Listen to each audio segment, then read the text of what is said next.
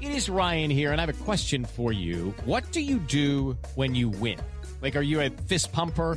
A woohooer, a hand clapper, a high fiver. I kind of like the high five, but if you want to hone in on those winning moves, check out Chumba Casino. At ChumbaCasino.com, choose from hundreds of social casino style games for your chance to redeem serious cash prizes. There are new game releases weekly, plus free daily bonuses. So don't wait. Start having the most fun ever at ChumbaCasino.com. No purchase necessary. VGW. Void were prohibited by law. See terms and conditions. 18 plus. Being a parent can be really challenging. Child and Family Resource Network focuses on connecting pregnant parents and those with kids under the age of five with free support services to help them on their parenting journey. Everyone deserves someone they can turn to for help with parenting. Visit childandfamilyresourcenetwork.org today.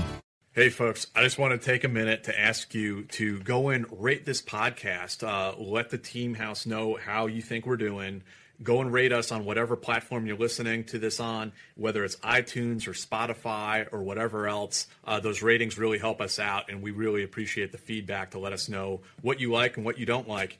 And uh, if you do like the Team House and you'd like to support us, go check out our Patreon page, and you can actually support the stream as well as get access to our bonus segments and bonus episodes. Yeah, if, if you're going to give us a great review, please do. And if you're going to give us a not so good review, why don't you just send us an email and we'll talk about it.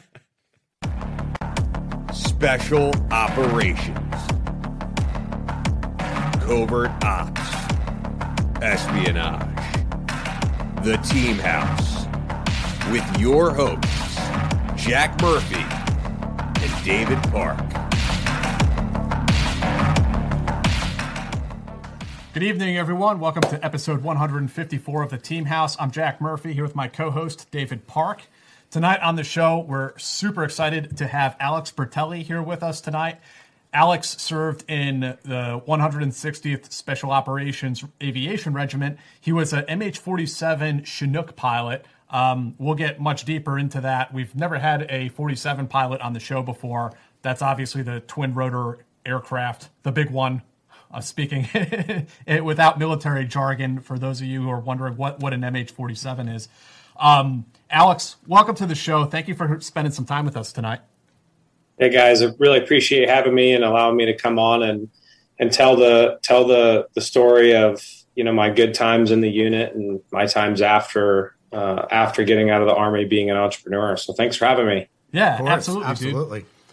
Uh, so on the show, we usually jump right into the guest's origin story. Like, what was your upbringing like? Where did you grow up, and what was sort of that path that took you towards military aviation?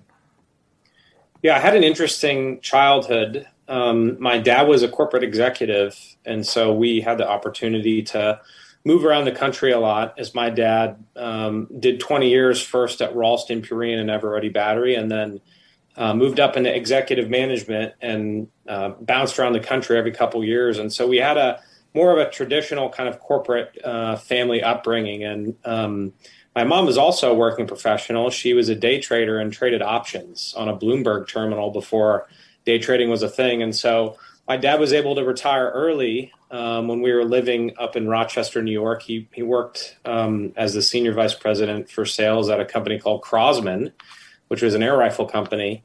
And so I, I spent my four years of high school up in Rochester, and, and that's kind of how I landed on uh, finding my way to the Army uh, once I went to went to college. So I, I moved 11 or 12 times, and uh, Nashville, Tennessee has uh, been the place where I've planted roots for the longest. Um, I've been here for about 16 or 17 years, so I've been pretty fortunate to to have stayed in Nashville for this long. When when did you start thinking about the military, and then when did you start thinking about becoming a helicopter pilot?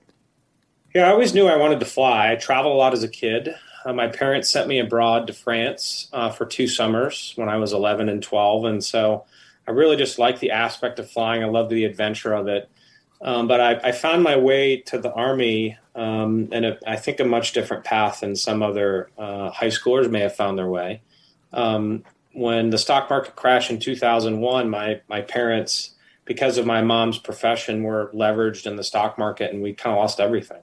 Um, it was a hard time in our family, and I had two jobs during high school because my parents really believed in work ethic and you know building building um, you know your character through hard work. Um, and I found out my junior year that my parents had have kind of lost pretty much most of my college savings, and we're working to keep the the house together, keep the roof you know above. And so my dad had to go back to work. My mom worked in a department store, and uh, I had to find a way to put myself through school.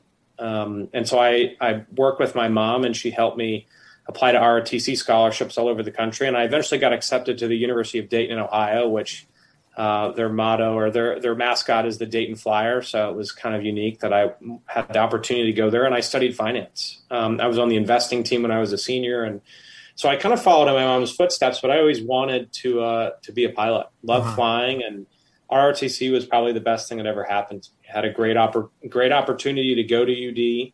Um, I didn't get a full scholarship, you know, right off the get go, so I kind of had to work my way into it, and I was pretty fortunate um, at UD to have some of the best cadre um, that you could ever have in ROTC. I mean, I remember some of them, Major Womack, um, several others who just helped me get into into the program, and then I had a really awesome mentor as our ROTC PMS, Colonel Washington, um, who who you know really helped me uh, form the character that I had being a leader and helped me excel to get to the point where I was offered an opportunity to uh, to go into Army aviation.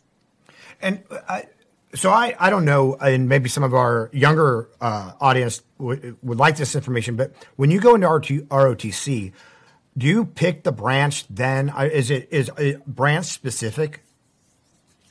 No, it's not. I mean, most people don't realize this, but when you get to school, the uh, the assessment starts. So you're graded on everything from your physical fitness, the curriculars that you you know enjoy after uh, academic hours, you're graded on your leadership. Um, if you do things like Ranger Challenge or go and help the community or you have a job, all those things kind of shape what your uh, overall score is at the end of your, your junior summer, which culminates in a uh, in a, a, trip to Fort Lewis, or at least for me, it was Fort Lewis, Washington, where they put you through a month of kind of mini basic officer camp, and at the end of that, you get kind of your final grade, and then your entire packet from start to finish um, goes up to cadet cadet command, and they grade you. They rank you through one through four thousand, and I was very fortunate, um, you know, to leave uh, leave advance camp with a rank of eleven wow. in the country. And so the ten other people before me, uh, all the way to spot number one, didn't pick aviation. And so I garnered the top spot as an Army Aviation second lieutenant and left with kind of that somewhat badge of honor, but a, a heavy weight to bear as I went to flight school. And so that kind of gave me the uh, you know the the ability to say hey if i can accomplish this i can at least give this a shot from where i'm at and go and just be a sponge at the 160th and that was my uh, that was my goal was to go to flight school and and go right to the unit. And uh, you know I, I, could tell a little bit more about that story but that doesn't happen very often. I was fortunate to have the opportunity to do that. How, how did you know about the unit at that point? I think it was 2001 maybe it was october. Um, I was a freshman, and the ROTC department sponsored us or paid for our tickets to go see Black Hawk Down.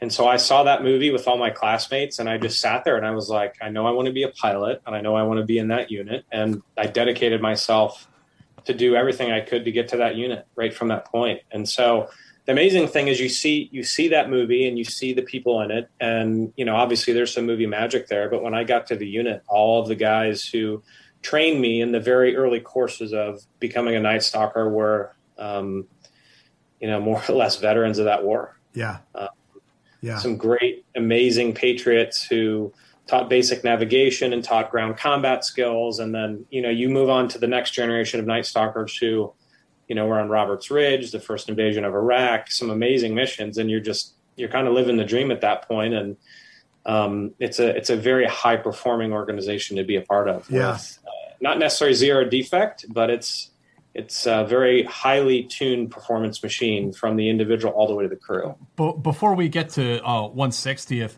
could you tell us a little bit about flight school for a army aviator army helicopter pilot? Like what airframe was you, were you trained on? Like what was that process sort of like as you kind of moved uh, in that direction?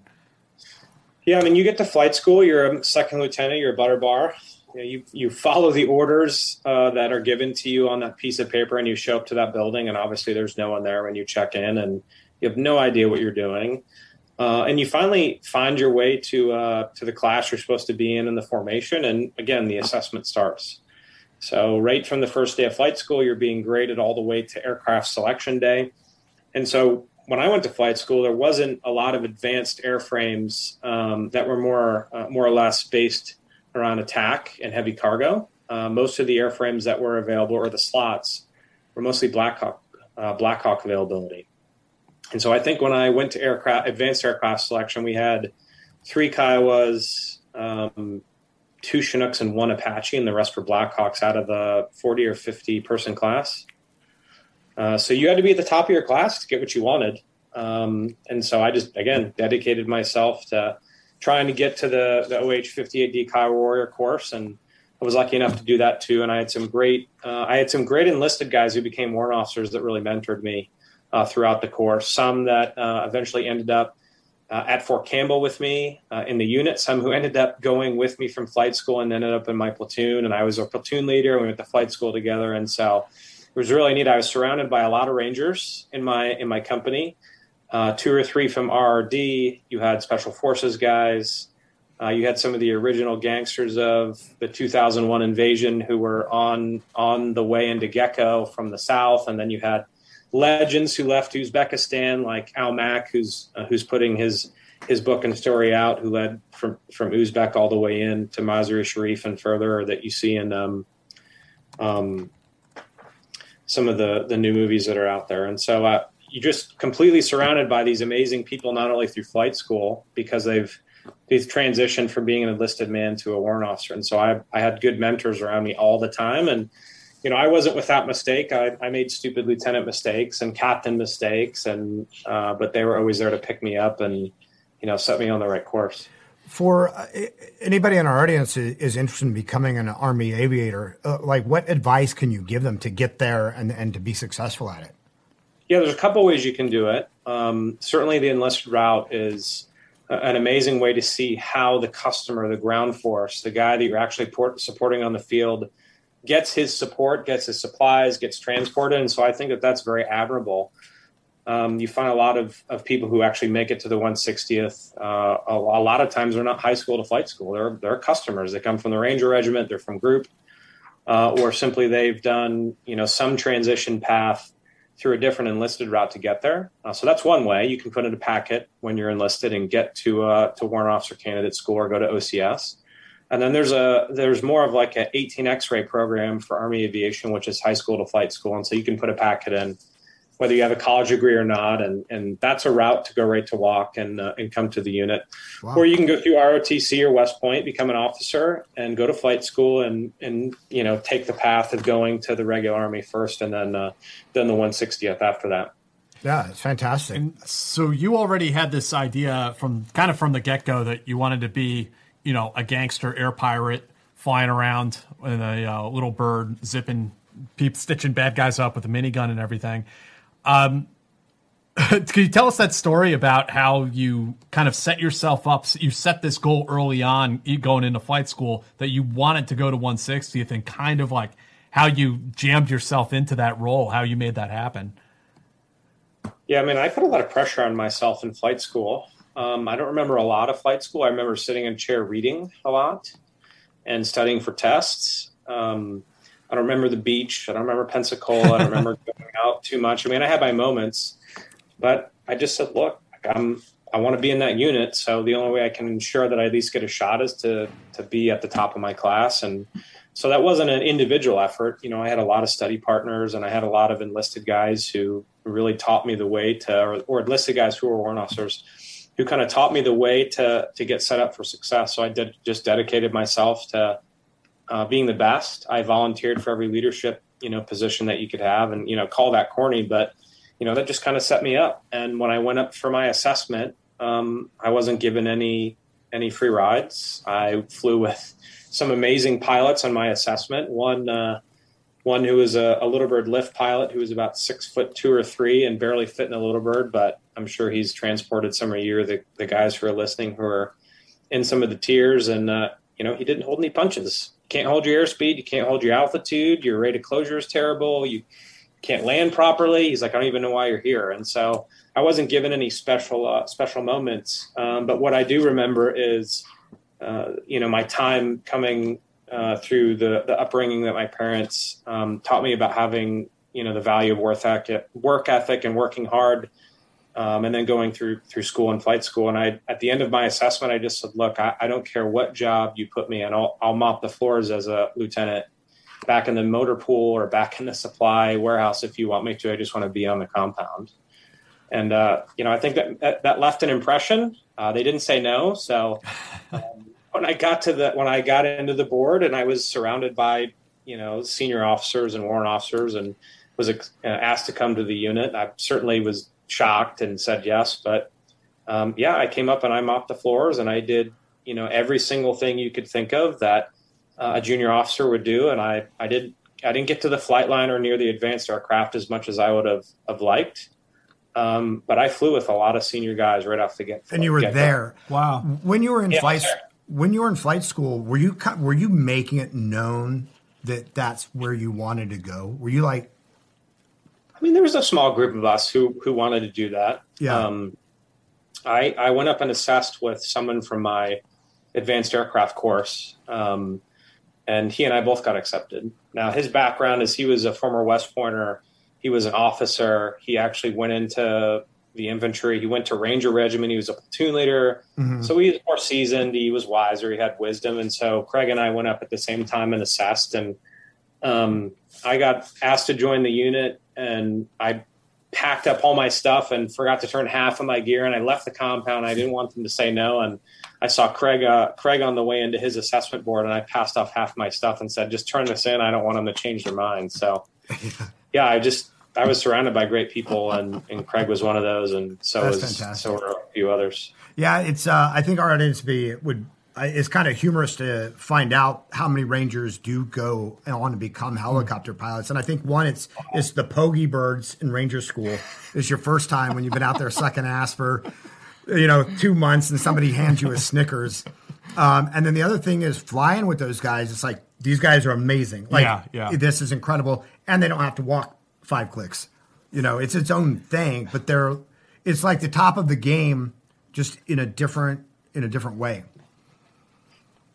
Yeah, I mean, absolutely. I mean, almost every single line company in that organization has a pod of rangers that that are in it, and so you know that's always fun to see. I mean, the difference I think between you know most of the warrant officers and obviously the the commission officers or the the RLOs, the platoon leaders, the company commanders is those warrant officers are the main pilots. Mm-hmm. You know, I'm fortunate to be able to to get on the controls and to be to be trained as an aviator, but you know, we we focus on the other stuff that officers do, and we're not the main pilots of the of the regiment. We're just not.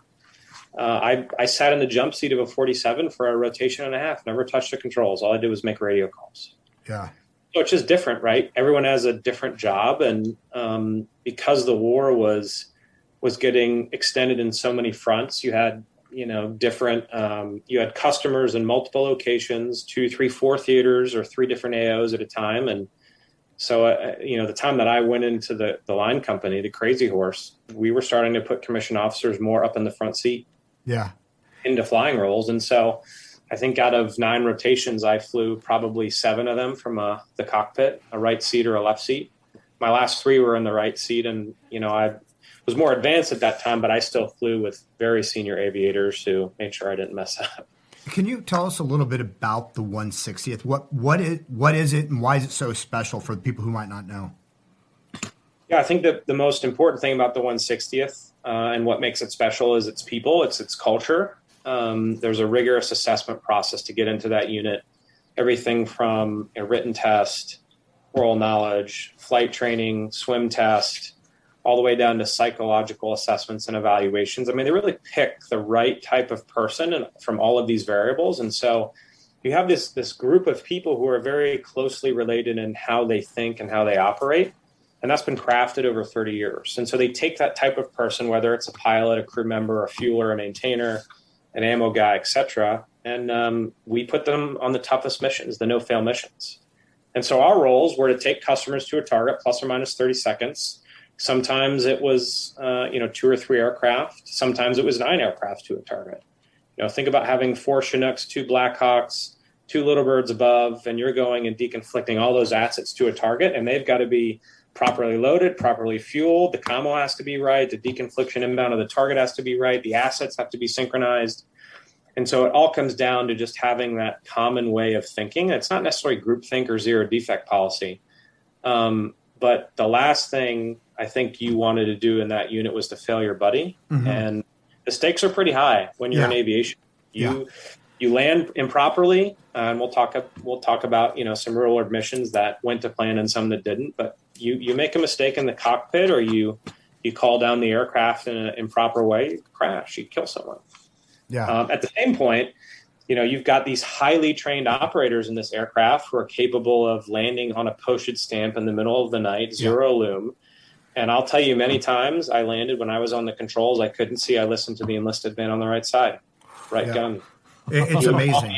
Target, and I couldn't see anything, even with the systems. And tell you what, it gets pretty hairy in a Chinook because you don't. I mean, the, the blades generate a, a lot of dust, and so you have to have this like team mentality and and so that bond is unbreakable even to this day. Yeah, and, you know, and I know that you'll tell us a little bit more about the training, but you know, for people who are unaware of the capabilities of the 160th, like we're talking about guys who can land a, a uh, uh, the uh, uh the skid on on a wall. Oh, on a rooftop. You know, on, yeah, on, on the side of a wall. You know, like you the, the things that 160th pilots can do. It's like I didn't know a helicopter could do that. It's magic. it's magic. I mean, it really is. The uh, yeah, not to like fanboy a little bit, but yeah, I remember flying with like MH60 pilots from 160th and like seeing them maneuver within a few feet of the high tension wires on either side of the road. Yeah, and just put us down on a street in the middle of Mosul. It's like that's unreal. It, it looks it, like you said, it looks like magic, but I, I know it's not, Alex. It's that these guys are highly, highly trained. They're very good at what they do, and um, yeah, I, I, can see why there's a lot of guys from like Ranger Regiment that are that like like yeah, I want to do that. Yeah.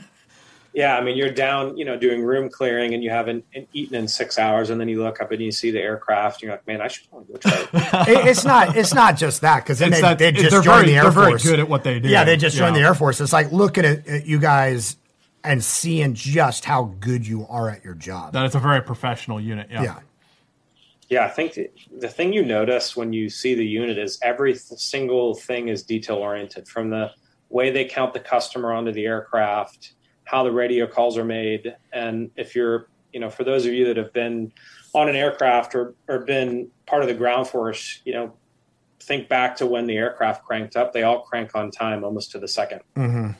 And so if the air crank, I mean, I remember times where we would set all the radios, get ready to crank the aircraft, and I would look down as you know the less seaters starting the engines, and I'm like, chalk one, two, three, four. Are we all starting on time? And if not, you know, the immediately the lower maintenance light comes on, and you've got all these guys who come out to fix the aircraft, and if it's not fixed in a certain time, guess what? We've got a spare that's backed up and ready to go, fueled, has got the ammo, and we can still make the mission happen on timeline. Yeah. Alex, uh, I got to give a quick shout out to the sponsor for this show. It's uh, SAP Gear, and I just want to show you guys this real quick. Plays into a little bit of what we're talking about and a little bit of SERE training. This is the Advanced Personal Escape Kit from SAP Gear. And uh, this is designed, you know, if you're a soldier, you can wear this underneath your uniform, underneath your flight suit, whatever it is. These are designed to be uh, escape and evasion items to worst case scenario even if your other kit is stripped from you and you're captured, that you have this concealed against your skin. And uh, it has a bunch of tools inside to help you escape captivity. Judy was boring. Hello. Then Judy discovered chumbacasino.com. It's my little escape. Now Judy's the life of the party. Oh, baby, Mama's bringing home the bacon. Whoa. Take it easy, Judy. The Chumba life is for everybody. So go to ChumbaCasino.com and play over 100 casino style games. Join today and play for free for your chance to redeem some serious prizes. Ch-ch-chumba. ChumbaCasino.com. No purchase necessary. Void where prohibited by law. 18 plus terms and conditions apply. See website for details. The uh, actual line of it is designed to be used as kind of a saw to cut through uh, duct tape, 100 mile an hour tape, or even flex cuffs if you're secured. Um, then there's some items linked on here, like a mini chem stick, uh, so you can actually see what you're doing. Uh, there's a little shim in here if you need to shim a padlock or a pair of handcuffs. And then there is also a universal handcuff key right here uh, that can help you escape from different types of handcuffs. So uh, I played around with this a little bit over the last couple weeks, and um, I think Sap Gear makes a lot of really good, useful items. I hope none of you ever need to actually use one of these, um, but it's something that you can wear in concealment, deep concealment underneath a uniform, and no one will ever know it's there. And again, hopefully you never need to use it. But if you do, uh, you can pick this up at sapgear.com. Uh, at sapgear.com. The promo code is TEAM. You'll get 15% off on your order. So, again, that's TEAM as a promo code to get 15% off They have order. a series of books too that are really good. That, uh, yeah, they do. Um, and we'll, we'll talk about them on another Yeah. another promo. But the books are the literature is very good too. yeah, teach you how to escape some of those situations. Being a parent can be really challenging. Child and Family Resource Network focuses on connecting pregnant parents and those with kids under the age of five with free support services to help them on their parenting journey. Everyone deserves someone they can turn to for help with parenting. Visit childandfamilyresourcenetwork.org today. Being a parent can be really challenging. Child and Family Resource Network focuses on connecting pregnant parents and those with kids under the age of five with free support services to help them on their parenting journey. Everyone deserves someone they can turn to for help with parenting. Visit childandfamilyresourcenetwork.org today.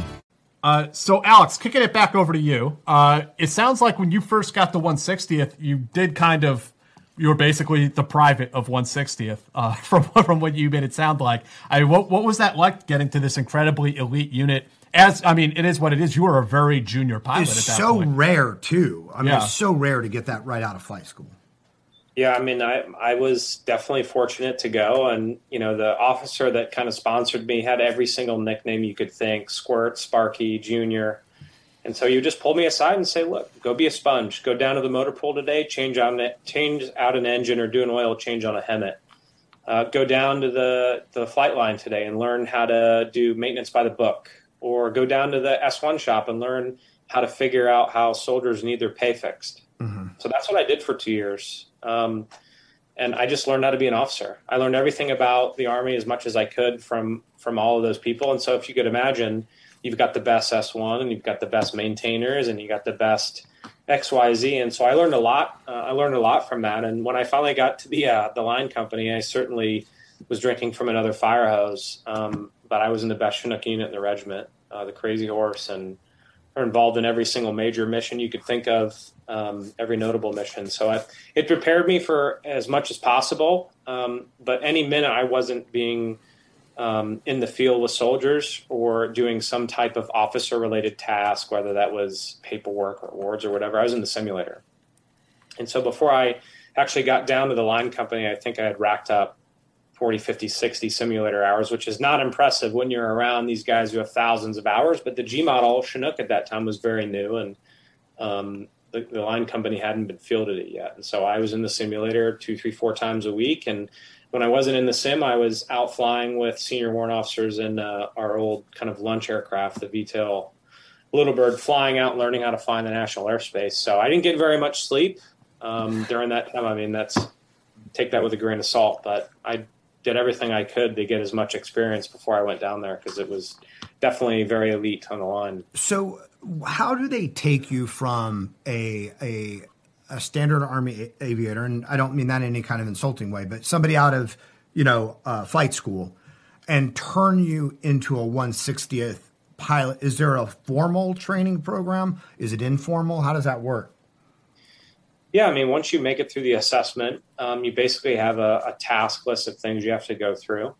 Um, BNAV or basic navigation is one, and you even do that in flight school. And they give you a paper map, you got a pen or a pencil, and you plot your route to a target.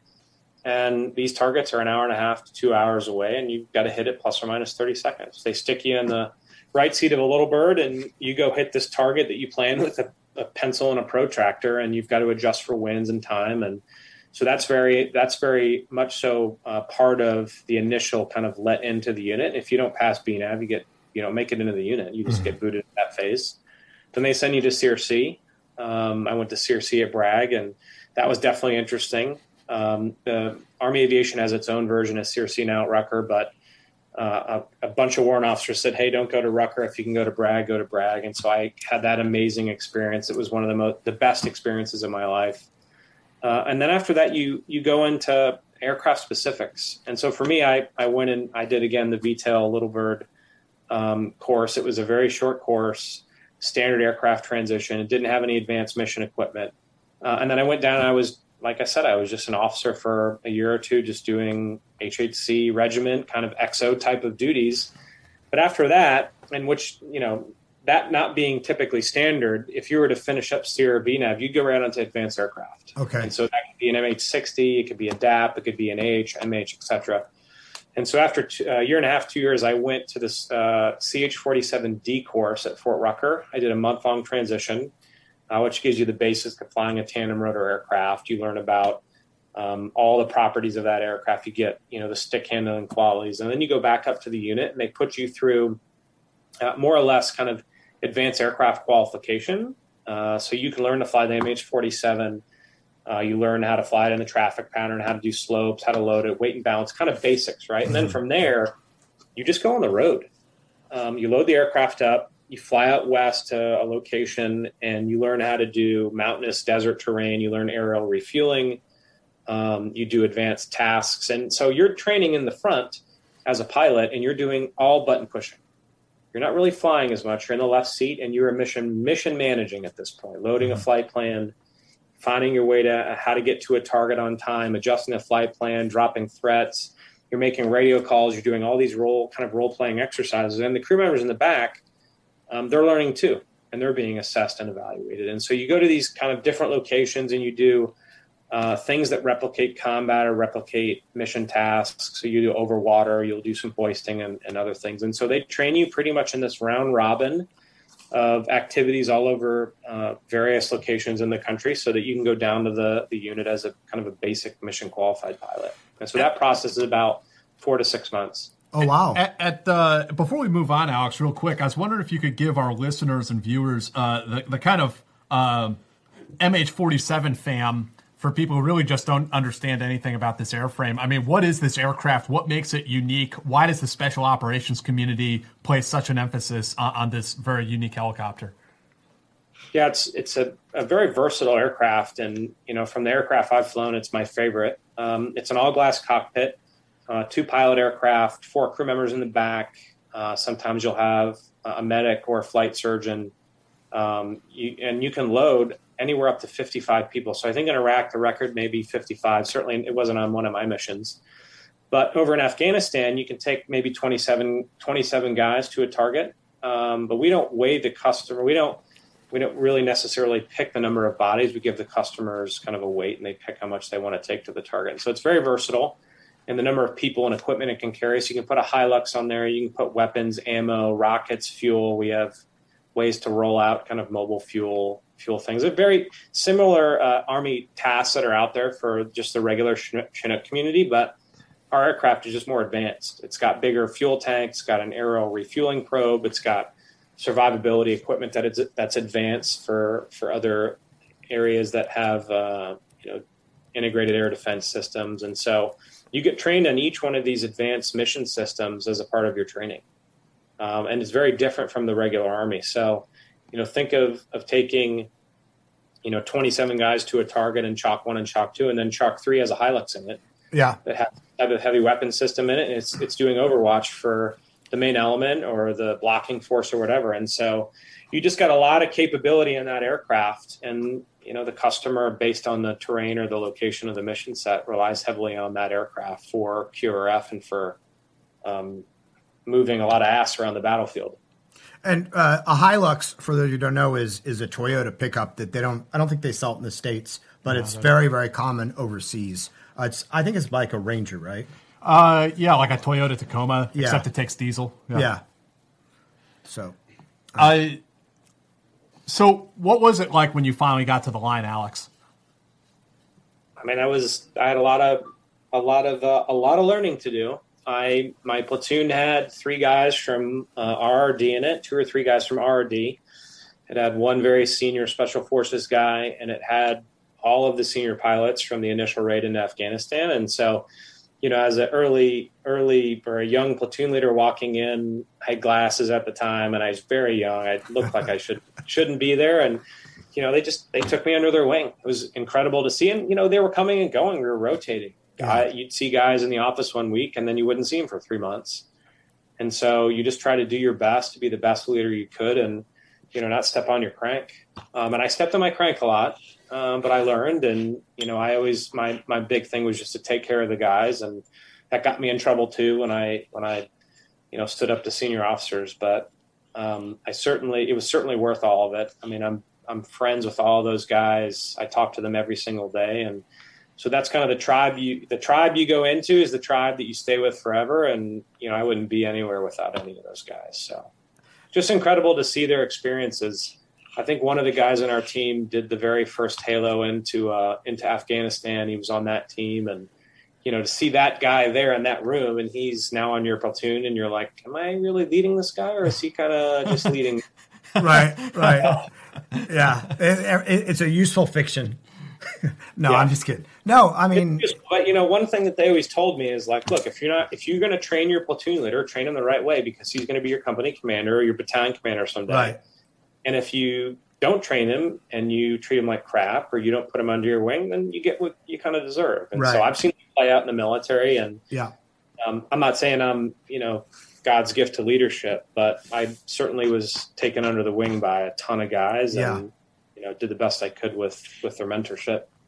You, mentioned earlier that even though the 160th is a very high performing unit, it's not a zero defect unit, and that makes sense because they're asking you guys to do very difficult things with very expensive equipment, and they can't just throw a guy out because you know he's he's doing he's like landing between high tension wires for the first time or whatever, and tilts a little bit. How how do they handle that type of that transition from you know going from sort of I want to say going from kind of a generic thing to being a surgeon so precise? Yeah, I mean you have different levels of pilot qualification or crew member qualification, and you're you're graded. Um, and that's standard to Army aviation. You've got this thing called a horse blanket, and they grade you on maneuvers, and you've you've got a you know a, a, flight records file and they grade you on every flight and they sit down and they debrief you so before every mission you have a brief um, in the unit for every one hour flight there's four hour planning so think about sitting in front of a computer in a planning cell for that long and you're putting all that work in and then the debrief after you're sitting down with your co-pilot you do a crew debrief then you do a, a debrief with the flight and then you do an overall mission debrief and so you're getting all this feedback and you're graded on your performance and there's different levels of pilots. You can be a basic mission qualified pilot. You can be a, a, fully mission qualified pilot or a flight lead, and each one of those tiers takes years to achieve. Wow. Um, so think of you know flight lead in the 160s probably have seven to nine years of being in the unit before he can be eligible to be a flight lead. Wow. And that's on top of his regular army experience. So yeah. definitely got the best. Um, but you know, zero defect doesn't mean there's room for kind of being lazy. Right. So right. People are, people are weeded out of the unit, but it's yeah, you make that kind of investment in someone, you've got to coach, teach, and mentor them, and there's definitely a way that you know um, people are, are assessed and graded, and but all those pilots and crew members put an immense amount of pressure on themselves, and so they kind of rise to the top because of their character. So, what year was it then when you went to the line platoon? I went to the line platoon in 2008. Okay. Uh, August, September of 2008. And then I rotated to Iraq in October of 2008, my very first deployment. Okay. So I, I, went over when we had our old aircraft. Uh, we had a, a, previous version, the Echo model, and I, I sat in the jump seat. And um, I basically made little to no radio calls and I just watched for a while and but we did some incredible missions. I mean, really incredible missions and they made it look easy and I was confused half the time, but I mean, look, you you're thrown into a six aircraft flight with two DAPs overhead and three assets above. Like it's definitely an orchestra. Yeah. Um, but as you do these rotations and you're doing 30, 40, 50 of these missions a rotation, you become very trained to understand what the customer wants, what the stack needs above, how to report uh, or, or, brief a mission and how to properly think through risk management and contingencies. And so I, I, I got really good at doing that. Yeah. Um, the team that I was on was really good at doing. Could uh, could you tell us a little bit about? I mean, as far as you can, about some of those operations that you guys did at that time. You know, what was that like? Now, now you're there, kind of living out your dream, flying with 160th in combat. Yeah, I mean, we there were some times where we would just do regular missions to a target, and um, if you think back to the the General McChrystal days, we did a lot of um, attrition on the battlefield, and it didn't matter what the personality was. Right? It was a strike to develop model. We would go in and we just nab guys, Mhm. pick them off one, two, three, four, um, and so we did that a lot. We would just go in and, and pick guys off, and um, you know, kind of get the information that we could to go on to the next target. Um, but the missions that I truly do remember were the ones where the aircraft operated as a, as an amazing team together. Um, and and the ones that were the most impactful is where we got to, to really fine tune um, our actions with the ground force and with the customer. Mhm. And so the most impactful mission I was ever on was actually it wasn't necessarily a successful mission. Um, it was actually it was actually a really dangerous mission that ended up um, in the loss of an aircraft. And uh, I got the opportunity to work with two of the most amazing warriors that I'd ever met in my life, which was John Brown and Andy Harvell. They're part of the 24th STS, and they uh, they both passed away in Extortion 17. And this particular rotation to to Afghanistan, it was my my third or fourth time over there, and I um, I wouldn't say I was seasoned, but I was definitely trained, and I could you know conduct my mission or my job properly. And the team that I was on was just incredible. The crew members were incredible, all of them.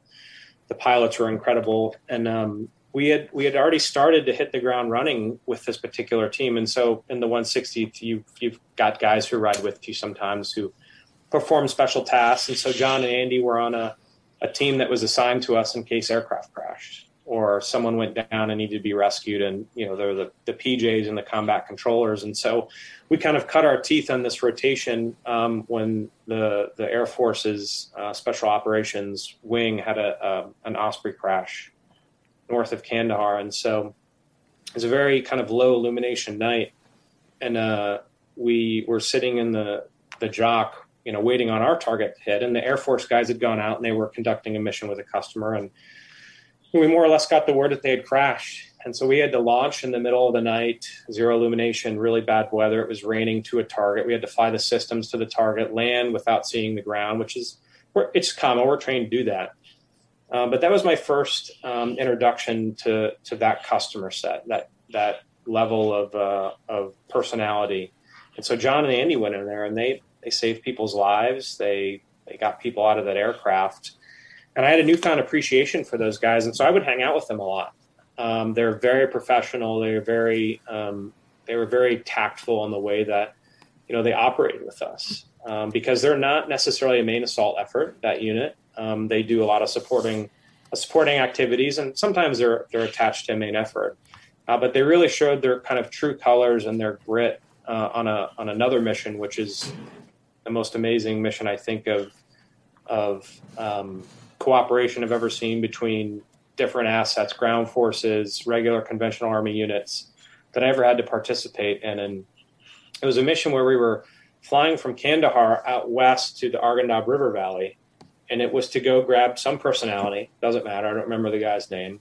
Um, and it was on a hot night in the middle of the summer, and we were going to go infill uh, um, a blocking force. And so a blocking force typically will will uh, be infilled, offset from the target, away from the main location. Then they'll maneuver in, and they'll either surround it or provide uh, a, a position that denies the enemy avenues of escape from the main target. And so we infilled this force. They maneuvered into the target, and you know, of course, every bad guy in Afghanistan lives near the water, so this target was on the river. And so we infilled the main uh, we, we infilled the main blocking force, force and went back to base. Uh, and this is this is a two two infill uh, mission to gra- grab the main effort to in, uh, infill them right to the X. So blocking forces in position.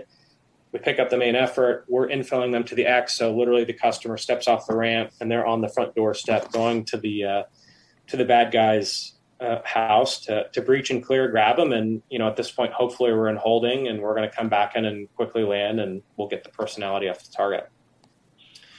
Uh, but inbound to the second infill, uh, the illumination, um, you know, still wasn't great, but dust started to pick up, and the main HLZ that we were going into uh, was very difficult to see for the lead aircraft. And so, as we're short final to the target, typically we'll land very close to each other. Uh, as a as a Chalk two pilot, you're looking at Chalk one, kind of making sure you're landing off of his cues. And we always have alternate HLZs. And so, when he was inbound to land, uh, his main HLZ was failed, and he had to he had to uh, flex to the alternate. And so, as he flexed to the alternate and came in and landed, he landed on a berm and the wheels of that aircraft went up into the fuel tanks and completely disabled the aircraft.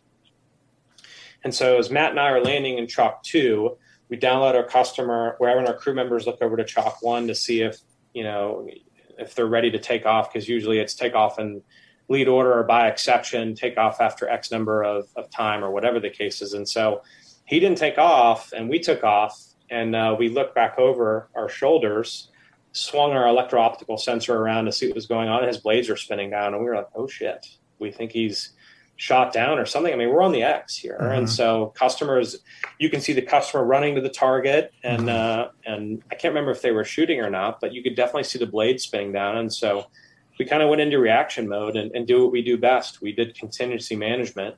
Um, my co-pilot Matt took control of the aircraft started flying it, he was making radio calls down to the JTAC on the ground, and I was making calls back up to the uh, the tactical operations center to to kind of see what what they were seeing and try to figure it out.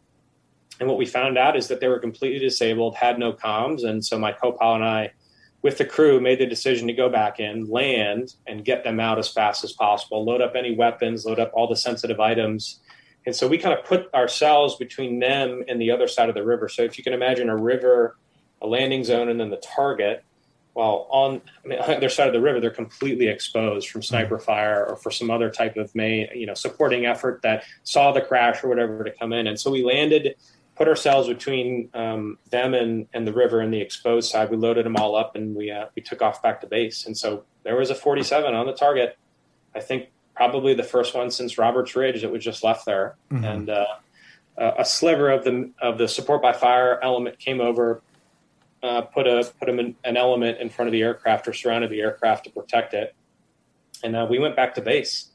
And so my immediate efforts were okay, we got a spare. Let's get the spare loaded. Let's have maintenance get out there, running up to level two. We'll make sure that the aircraft is ready. All the fills are loaded. The radios are good. It's got enough fuel. It's got contingency fuel in it. And so as we're coming back into base, maintenance is just standing by all these trucks. The bird's ready to go. The lights are on. The fills are loaded. The screens are on. And so we get back to base and we download all the crew. We get back into the TOC, and uh, at that same point, we had had, I mean, lightning struck twice that night. We had another down aircraft. Oh wow!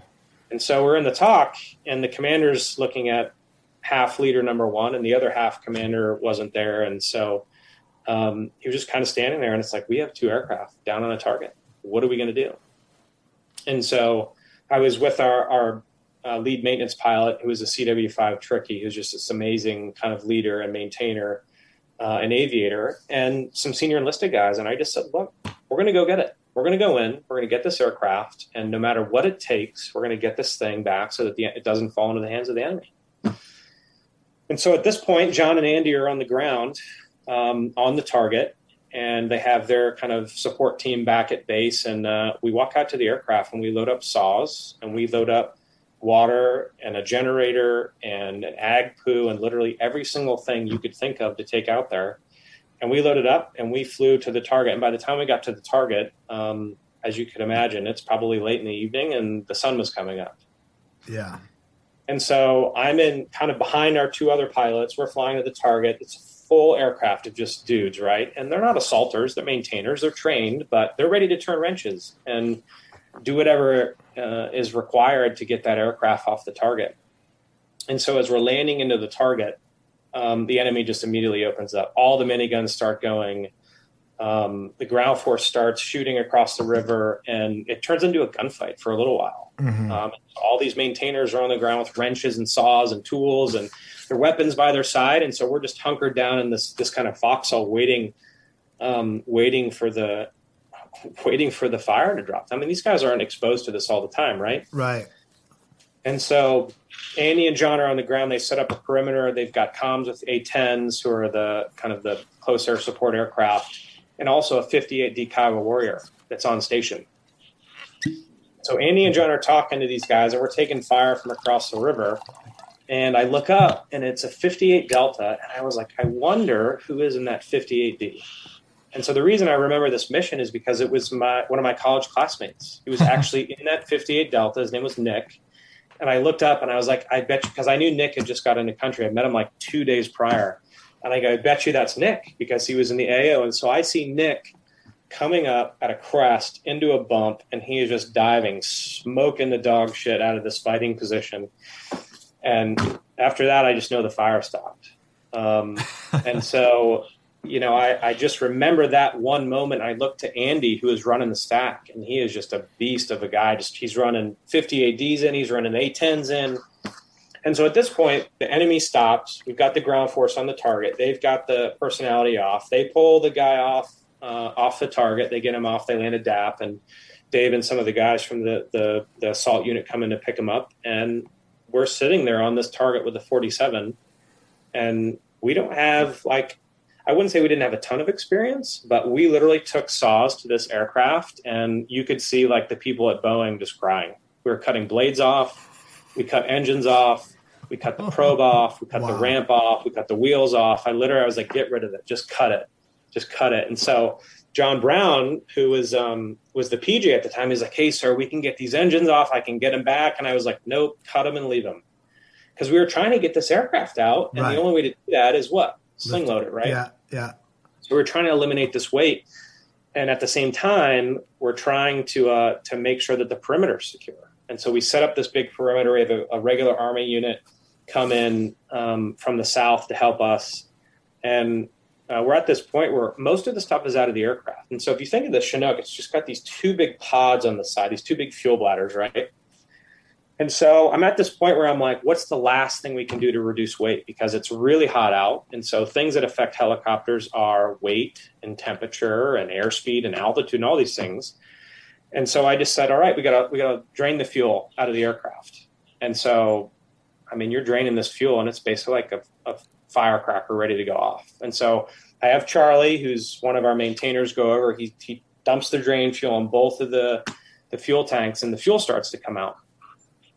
And so I remember as he's taking the fuel out, I look over and this dude pops up out of nowhere with an RPG and just clicks it off what? right toward oh us. and I'm like, I just saw my life flash before my eyes. All the all the guys, their eyes were really wide and they were looking, and this this thing, you know, kind of went off into the distance. And I just ran over to the berm. I went safe to semi. Uh, everyone and massed over on this berm, and I remember looking over at Andy Harvell, who was again just this beast of a guy and he was ready he was ready to walk over and just go down into this little kind of it was a karez system, which is a cave cave system or like a tunnel system. And this dude had came up, clacked it off, and went down the uh, down the hole.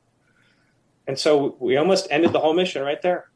And he had come in through a cave system into the perimeter, underneath the forward kind of. They're uh, they're, they're underwater aqueducts, right?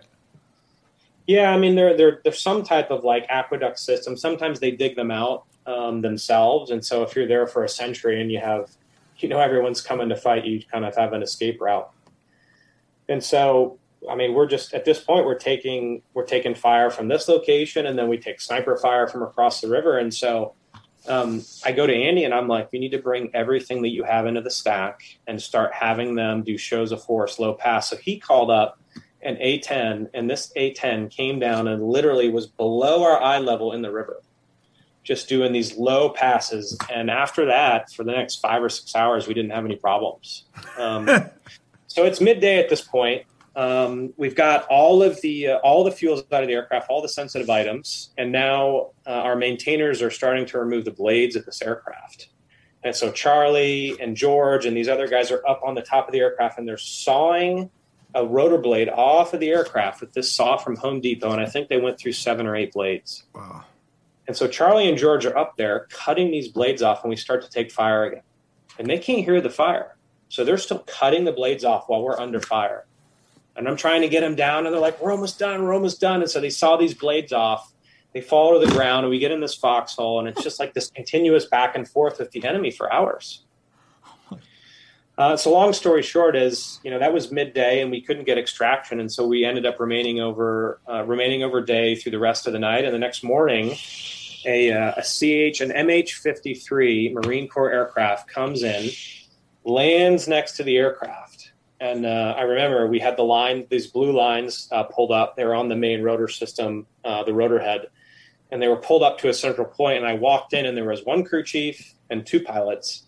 And I walked up into the uh, into the the cockpit, and I looked over, and it was a lieutenant colonel who was flying. And I looked down at his name tape, his little flight badge, and his uh, his call sign was his call sign was the shit.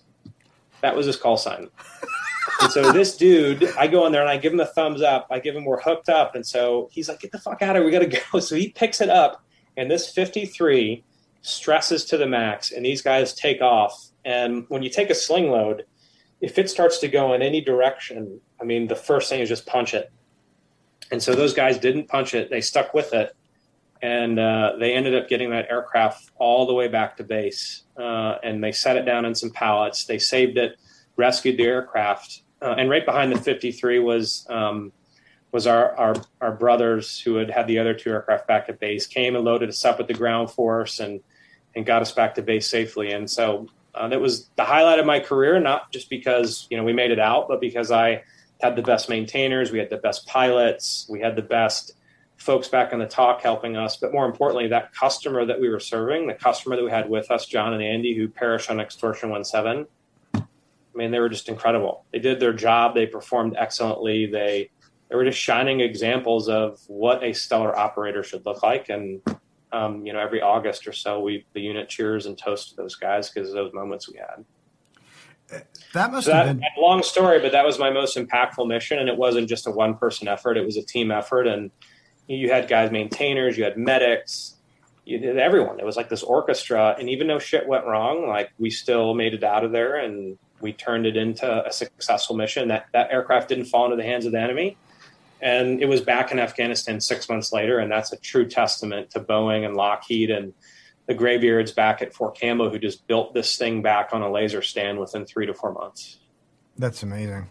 What was that experience like for you having, you know, you're the pilot, but now you're experiencing everything that the customers experience from the extraction, the close air support, all of that?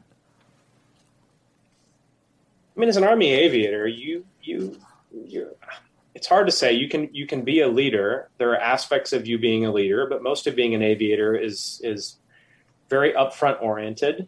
Um, and when you get to lead from the front like that, yeah. I just I don't know something about it just felt natural to me, and I wanted to rise to the challenge and prove my mettle and I just raised my hand and said, "Send me. It's hard. I don't care what happens. This is important for the customer. We get this aircraft back. There's only so many of them." And uh, that was the mission. And I just said, "Look, we've got to do it. We've got another aircraft down. That thing ain't making it out for sure." Yeah. And so I said, "Look, we got the right team, and it's worth the risk. And we're not going to let those bastards on the ground take it and turn it into some kind of video." So that's amazing. We just went in and did it. That's amazing. And at this point, it sounds like this was like what your your fourth or fifth deployment. Like you were pretty salty at this point.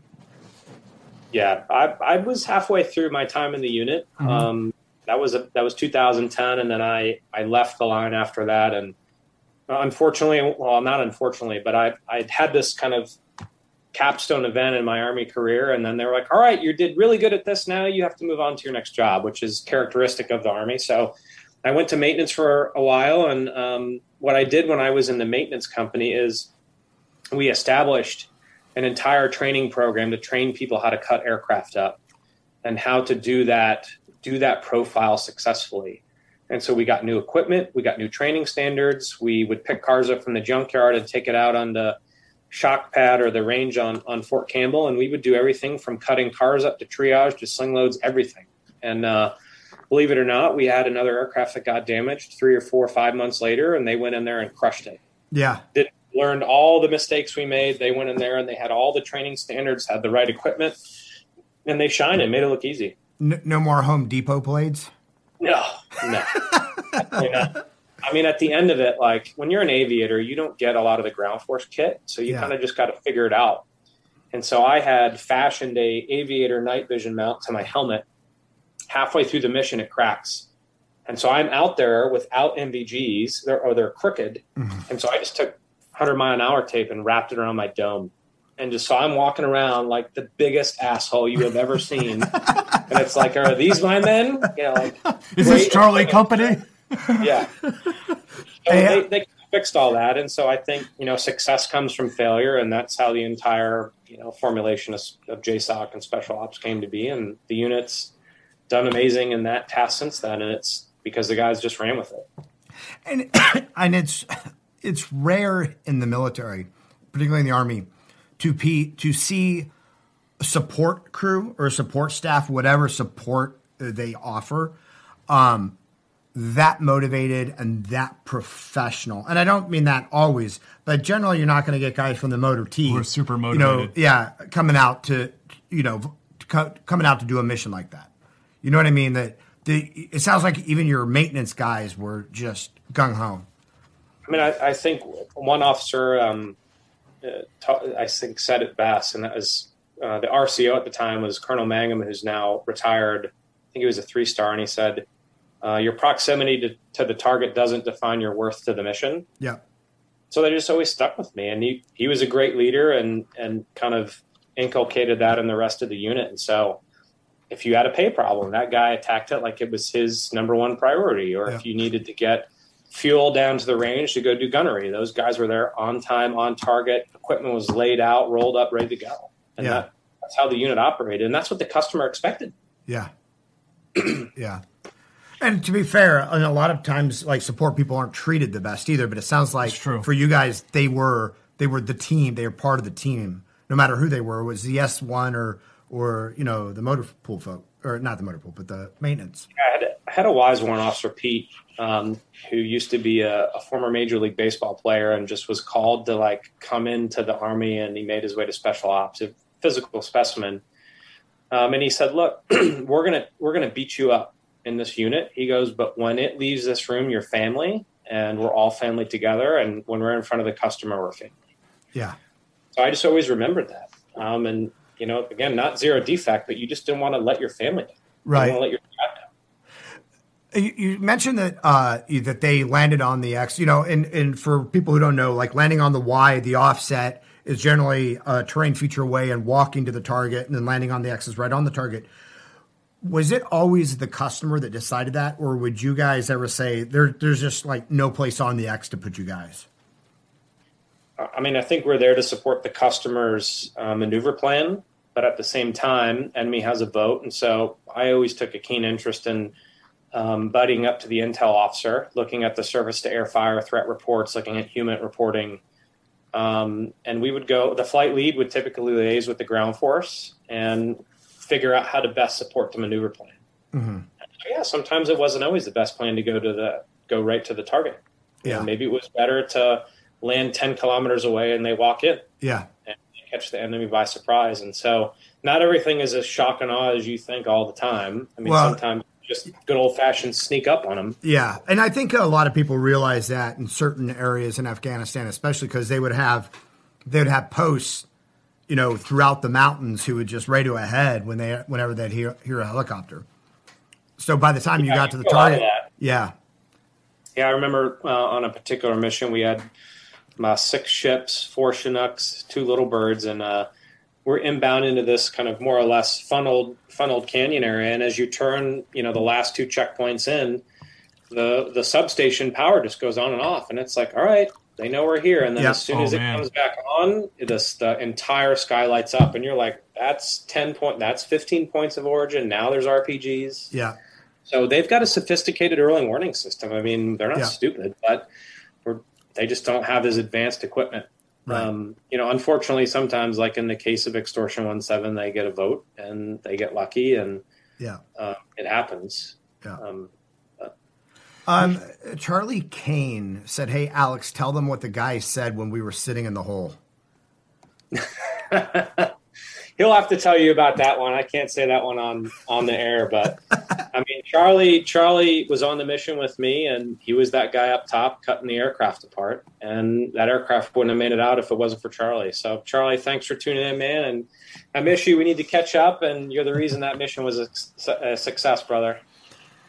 Oh, What are uh, some of the other, you know, missions that stand out in your mind, whether it's because they were particularly hairy or they're challenging, um, just dicey, uh, ones that went down that you executed, or, or, ones that you were part of the planning process for?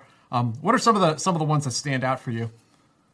Yeah, I think anytime you um, you remove your element of of surprise or your advantage due to technology or tactics, uh, it becomes a level playing field. And so, one of the things that we always had difficulty with was um, keeping to the, the TTPs that we knew were going to lead to a successful exfil. And the main one was do not exfil at dawn, do not exfil during daylight hours. Mm-hmm. Like, come on. And so, and the other one was don't exfil from the same place you infilled from. And so sometimes there's just an easy button, and people just got used to Night Stalkers being able to just kind of do it. And uh, so that was very difficult, and there were missions that we shouldn't have returned from because we did daylight hot exfils. And you know, look, if the customer says exfil, exfil, exfil, we're going to the target no matter what. Doesn't matter the threat. We're going inbound, and you can kind of see that same type of rationale with Operation Red Wings, and we played that mission out all the time. Uh, and that, you know, although it was frustrating, we don't leave the ground force behind, and we would have serious hot washes after the fact. And so, those are typically hairy, right? Everyone's up there's early warning points. They can see you now. You don't have the element of surprise. Your night vision isn't on. And now you're this big black school bus of death coming inbound at the target. And so if you want to take a shot at it, go ahead. But it's got two miniguns up front and two 240 Bravos in the back with almost 10,000 rounds of firepower on that, that, that beast. And so the only guys who saved us, uh, well, two guys, is our crew, our crew chiefs, uh, left side and right side uh, gunners and then the the 58 deltas, the Little Bird pilots, the DAPs, and the A10s. And on one particular mission, I mean, you want to talk about hairy, 58Ds took fire, and the A10s took fire on the tub up front. So that's how close they were, and we were lucky to make it out and get the ground force out. Um, but yeah, it's it's taking away your element of surprise, your advantage usually leads to a level playing field. Yeah. So you did quite a few hot extractions. It sounds like. Mm-hmm. Yeah, we did a lot. Um, a lot at night, a lot at day. Um, most of the time, and well, I'm sure it's the same in Iraq. I didn't I didn't have as many experience hot exfil experiences in Iraq as I did in Afghanistan. But anytime you're near a water source, um, it's typically bad guy hangout land, right? And so they got to the point where they were using some advanced, you know, techniques to kind of find us, or or at least they knew what our procedures were, and uh, so they would wait for us to land, mm-hmm. load up, and then they were like maximum damage. And they didn't care where they were shooting; they would just fire into the air. And there were some missions where you're literally in and out of this fire RPGs, and you're trying to just get around it. Three a flight of three, and it, at that point, it's just like doesn't matter. Multiple guns are Winchester. The crew chiefs are shooting their sidearms out of their M4s out the window. Oh you got God. the medic shooting through the bubble. You got guys in the ramp shooting, and yeah, I mean there are there are times like that where you're just like, holy shit, it's whatever it takes to get out of here. Does does the At that sky? Point, it's like just head to the mountains was a radio call that was made famous in the unit. Take the, the, wheels, mountains. Jesus. Does the sky feel yeah. really small when that's going on? yeah, I remember a couple times where it just things just kind of slow down, and you're like, man, there is no way out of these laser beams. And uh, we had an, we had a, a 21 points of origin one time, which is 21 different locations that are shooting at you, and some of it is PKM, our AK-47, heavy machine gun fire, Dishkas, which are flaming footballs, and so you're you're going through all of this. And I just remember one time a, a flaming football came in between my feet on the left side of the aircraft, and it shot up underneath my feet. It was an RPG, and I was just like, I looked up and I was just like, oh, there it goes. Wow everything slowed completely down, and that was the mission that uh, made famous head to the mountains. And so everyone was just pulling the guts out of the aircraft. Yeah. And uh, so we land back at base, and this was this was a Kajaki Dam mission, which is just a giant shithole. We get back to base, and the only aircraft that took around was my aircraft, and it wow. cracked. It cracked the equivalent of a tail light on the bottom part of the, the helicopter, which is like a cargo light, just chipped off the filament it's, I was literally standing there and I'm like, we fucking made it. How the hell did that happen? And so that was on of, one of my, my earlier rotations. And, you know, I was just excitable. I was junior and the enlisted guys looked at me and they were like, you want to get taped to the probe, sir? You want to get your head shaved? you know, it's funny though. They're feeling it too. They're just not going to say it. Like you know, when, when you're when you're Yeah. like the the kind of the the salty dog, like the shit gets to you too. You just like pretend it doesn't. Yeah. You're good at faking it. Yeah, I flew that particular mission with Pete, the the the MLB player, and he just kind of looked at me and was like, "Alex, it's just another mission. Maybe for you." What? So yeah, I mean, you, you you know, you go through rotations like that where you're doing a 45 to 50 day clip, and you've got 15 or 20 of those. Sometimes. Yeah. Sometimes there's there's none on rotations, but the majority of them when I was in Kandahar were like that. Um, aircraft getting shot down, on fire, crash landings, customers injured on the target, multiple CASEVAC, Mascal, uh, doing hot exfills, and you don't have overhead air support, or you do have air support, and they go Winchester. I mean, that place like the Wild West. Um, the only thing that got us out was the tribe and the training. Now, I- it's interesting for for people who think they know what a helicopter ride is like. Um, you know, like the a tour ride that you might take around New York or whatever. Flying flying uh, tactically is is completely different because they're flying, you know, close to the ground. They're flying, you know, between canyons and and balls out. And a jacket, I can tell you what it feels like to be in the bird. It's like the best roller coaster ride ever. But what is it like flying like that when when you're under fire like that and you're hit, you know, you're just moving. Yeah, I mean, uh, I think the first time I ever took fire, I was I was flying with a CW five, and uh, I was actually in Chalk three. Chalk one and two were the main infill and exfil birds, and I was in a, a QRF bird. So I had Rangers in the back in case the shit hit the fan, and you know, so I was kind of the new guy, but I had a seasoned W five, which is the highest level of warrant offs you can be, and so I was more or less on probation as usual for the first couple rotations, and um, Chalk two uh, had a had some type of like uh, maintenance issue, and so I became number two. They became number three, and so my really good friend Art um, ended up bumping over to be the QRF pilot, who is a seasoned special forces dude. And uh, we go into X exfil this customer, and if you're ever on a helicopter and you hear exfil, exfil, exfil, that means get your ass to the target now. And so we are pulling the guts out of this Chinook to get to this target. I'm flying with this guy named Kevin, and he's just this old salty bastard, and he's pulling the guts out of it, and I'm, you know, doing the best I can to, you know, to kind of keep up. And he's we're trading off flying and making radio calls, and Art's behind, and he's kind of up in a way much higher position. And as we come into land, um, the customer's like, more or less, we're surrounded, heavy machine gun fire, PKM, Dishka, RPG positions located. Like we need to get out of here immediately. And so we land, and I'm inbound to the target, and I don't see anything. And I'm like, what's going on? This isn't that bad, right? And I'm like, you know, junior at this point. So we land, we upload the aircraft. Chalk one takes off, and again, Pete's in this aircraft, and they just start to get smoked. I mean, PKM, Dishka, RPGs, and so they're taking off, and I'm over here just kind of pulling power, and Art's up over here, and he's like, "Oh shit, I'm glad I'm not on that fucking aircraft."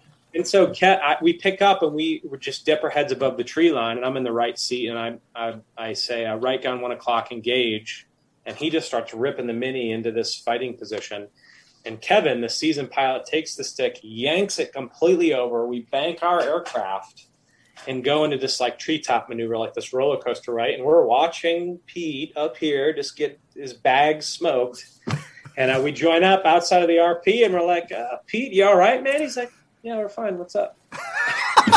Dude, you did not see that show I just saw. And Art in the way in the in the wave of like the circle cap over here is just like we thought you guys all of you guys were done.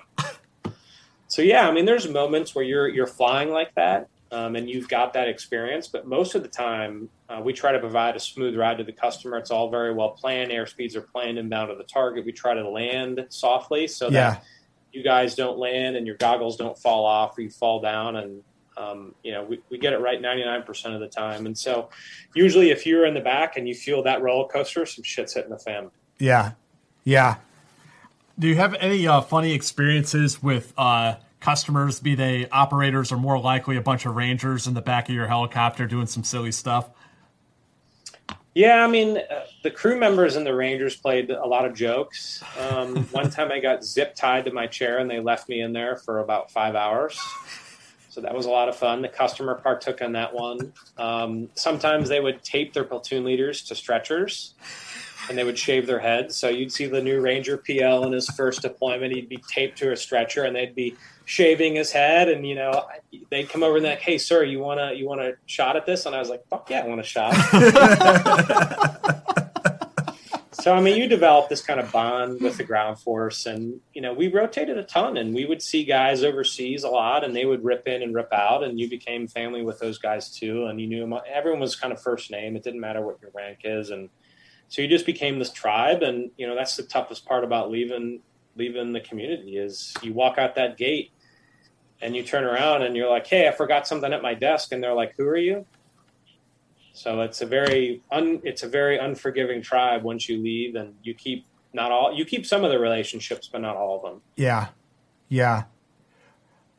How did you guys maintain your like your mission status with sort of the high risk missions that you were flying? Did you just have enough parts, birds in reserve? Did you ever have to borrow from the regular army? Um, not really. The answer is no. I mean, we're the most well-funded aviation outfit in the in the uh, in the military, um, and so there was never it never really came down to not having parts.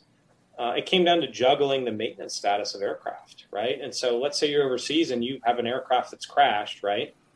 Okay, all of a sudden we have to replace that with something that is back in the United States, and so there was always this kind of shuffle, right? I mean, these things don't grow on trees. You don't Right. just have five MH47s laying around.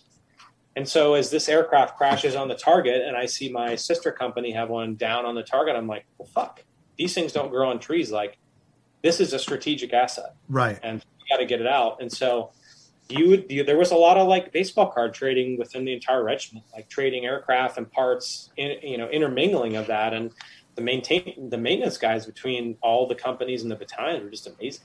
Like you could it wasn't, a, it wasn't us versus them. If you were in a company and you're like, Hey man, we got to go out to do this mission and we need a bird. Can we borrow a bird? And they're like, yep. And so they would give us an aircraft where if you're, I don't know what the regular army is like, but I can guarantee you, like company commander X who's trying to get a good OER wouldn't do that for company commander Y. Right. Uh, Yeah. And I'm just saying that I don't know like the how, you know necessarily the politics of of that, but you could imagine if you're in an under you know you're not an especially selected and well trained unit, what that could look like because these things do not grow in trees. Yeah. Now, all that to say, we were very well funded, and you know we weren't having to to pinch, you know, pinch dollars for for fuel points when we would go fly. Yeah. We had unli- we had almost unlimited resources, but look, you've got a, that type of mission set. The customer needs to get to the target. Yeah, yeah, it's uh I mean helicopter pilots are a very special breed, I think. And and and I think you know, even historically like in Vietnam and whatnot, you know, it's one thing to be on the ground and be engaged in a fight. It's another thing to fly in a huge target on into into the middle of an active firefight and just have the stones to stay calm, you know, and and do the things that need to be done in, in those moments. Yeah, I mean, I think you know, just like the both of you know, when you're when you get that 10, 6, 3, and 1 call and down to a target, you get that three minute call, your stomach starts to jump a little bit. And it's the same for us up front, except you guys can't see the shit inbound to the target. And Yeah. so I'm like, oh fuck. This is what's about to happen, especially on infill when the when they do the early warning signals and the city lights go on and off, and you're like, you know, I'll tell the ground force, hey, the enemy knows we're here. It looks like we've got several points of origin inbound to the target. Your main HLZ has got this. Look at the, you know, look at your technology feed or whatever, and you know, adjust. Yeah, it's. I mean, in, in a firefight, you can, you know, presumably take cover. When you're flying into a hot LZ, you don't have that luxury. Yeah, I never really, I never uh, necessarily got afraid for getting shot at, um, just because I knew that the crew chiefs were the best in the business. What I was more afraid of was fucking up the landing. Yeah. That's what really made. That's what I was scared of. Is I want to do my job right. I want to make sure I land this like a feather, and I didn't do that all the time. But I want to make sure I hit my target on time and puts the customer in the best position best position to prosecute the target. And so that's really what I was nervous about. Um, and yeah, sometimes when you're getting shot at or you see it flying, yeah, you're nervous about that too. But I just I wanted to do my job right. Yeah. Uh, a couple uh, viewer questions here. Uh, Ungato, thank you. Uh, Jerry, apart from SBS SAS, did you cooperate with any SF units from Europe? Um, we did a lot of multinational uh, training exercises overseas. Uh, and so those were some of the best times that I had in the unit outside of combat. Um, and in a part of projecting combat power from the United States is helping our, our partners. And the way that we do that is um, resource them, train them, and provide support to them. And so, my most favorite mission that I ever did that was outside of combat was actually in Croatia. And uh, we were there with uh, Polish, uh, Polish guys, Lithuanians, um, the Croatians were there, Romanians were there, and so we did just a lot of kind of FID type stuff, foreign internal defense, but you know, utilizing SF units on the ground and teaching these guys how to kind of load aircraft and fast rope and so we did some pretty cool stuff. I mean, we would we launched to the coastline of Croatia. It was absolutely beautiful, and you know, it was just a different. It was a different month trip, right? You got to go over, and you weren't getting shot at, and you got to experience kind of the local economy. We we went out and we had drinks, and we had the local food, and you know, when you're in the army, you don't always get to do that, right? It's like you're lucky if you're getting a fucking MRE, and you know, maybe you'll get a hot shower, and pilots yeah. aren't necessarily any you know treated any differently um, except for crew rest. But you know, on this uh, this particular this particular trip, it was kind of the Wild West, and so we had these Lithuanian guys there, and they didn't have any equipment. And so we're we're staged on the coastline. We're loading them up. They've got I think they had seal handlers on this particular mission, and we were going to do a um, uh, a, a, VBSS, like a, a takedown of like a ship or something. And so we got these guys loaded up in the back, and it's daytime. And typically, you'll do some rehearsals, and you know, before you go do a mission, just like in any army unit. So we're flying out on the coastline, and we've got this Croatian guy sitting in the jump seat, and I'm like, all right, you know, I can't remember his name. We'll just call him Paulo. Paulo, where where are we going? He's like, pick. And I'm like, what do you mean pick? He's like, pick a ship. I'm like, what do you mean pick a ship? He's like, yeah, pick one of these cruise liners out here. We'll go take it down. We're flying out and we see this this ferry boat with people on it with cars on it. He's like, "Yeah, go ahead and take that one."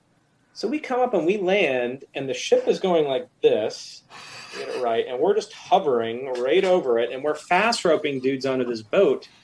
And the Lithuanian guys get up there, and they go to fast rope, and guess what? They don't have in their hands gloves. gloves. They don't got gloves. Oh no way! So these boys, these boys fast rope to this target without gloves on and they had boots and the boots they didn't they weren't wearing the right boots and they didn't know how to fast rope. So literally some of these guys just had their hands. They didn't have the foot brake or nothing. And so i'm sitting in the jump seat in this mission i'm just looking down and these dudes are just burning it.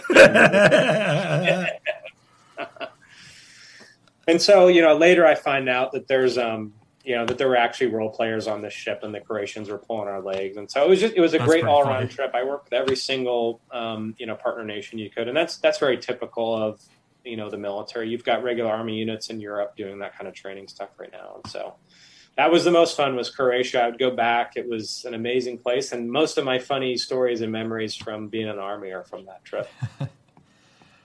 uh, Brendan asks, uh, any Australian deployments? I never went to Australia, and I never supported them as a customer. Um, but they are badasses too. I mean, they go through the SAS guys go through a rigor, rigorous selection and training process. SAS and SBS guys, and so that was uh, that wasn't necessarily a customer I ever really supported. But I've always wanted to go to Australia. Um, those guys are definitely top notch. Uh, Jackson asks, uh, "Did you ever work with uh, FBI hostage rescue team?" Um, not really going to address that one. We work with a variety of different customers, and we went uh, to targets, um, and a lot of that included um, enablers that helped us perform the ground forces main mission. Sure, I'll, I'll I mean, I'll just say something that maybe uh, for my own sake, like I was on operations in Iraq where we had HRT enablers. If that helps answer the question. Um, Un, uh, also, Ungato, th- he said cheers. Thank you very much, man. Yeah, of course. Um, so, h- how many trips uh, with, with the 47? How many trips did you did you do in uh, over like how many? Yeah, tours did you do? It was nine or ten trips um, that I did overseas, um, but that was pale in comparison to how much I was on the road back home. Um, I don't remember 9, 10, 11, and 12. I don't remember my kid being born. I remember one time feeding her at night, which is kind of sad, actually. Um, and I'm working on, you know, repairing that kind of memory set as I think most guys in the community are. Um, but I was totally focused on the unit. Yeah. I picked, volunteered for every mission. If there was a shortfall, I would go. And so I was on the road all the time, all over the United States. Um, and that's because of the tribe. I mean, you just, you didn't want to be like left out. Right. I did a lot of, I did a lot of trips to the coast. Um, I did a lot of mountain trips. And when I was in command, I just, I always, I tried to lead from the front. I tried to do everything hard that the men were doing. And so I tried to go on every trip didn't matter the aircraft or the location. So I was gone a lot. Um, and, you know, my family, you know, had to pick up the slack Yeah. uh, for that. Yeah. And then, yeah, I mean, this is something that Jack and I have talked about with other people. How you know people, I, I want to say guys, but generally people in in this profession and in these communities, there there's a like everybody will say thank you for your service, but there's also a selfish desire that drives it. We love what we do. We're living out our dreams, and people get left behind when we do that.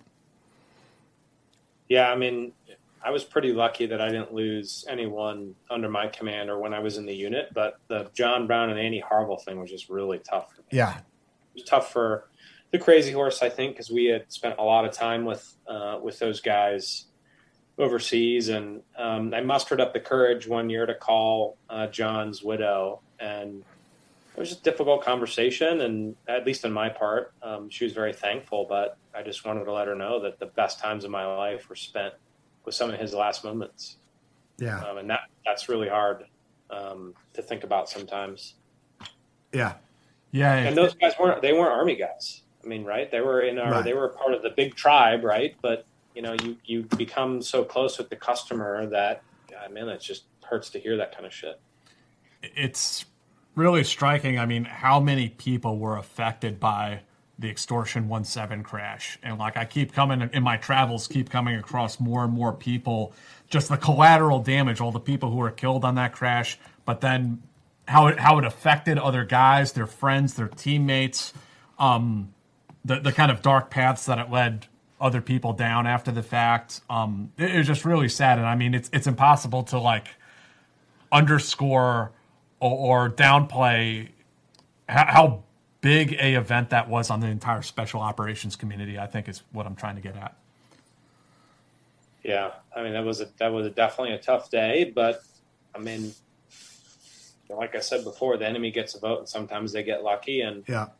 you know that RPG hit in just in the right spot, and that blade, and it just sent the it sent it out of balance, and it ate itself. Yeah. And something you think about as a Chinook pilot, um, that's probably probably the most least survivable aircraft, and so that's the weight that you carry, right? You got forty, you know, twenty five to forty operators in the back, and you put them in the wrong spot, and you just there's a lot of people who are devastated by that particular event. So I'm Yeah. just fortunate I had to live, per, you know, personally one to one live through that or lose any lose any guys. Yeah.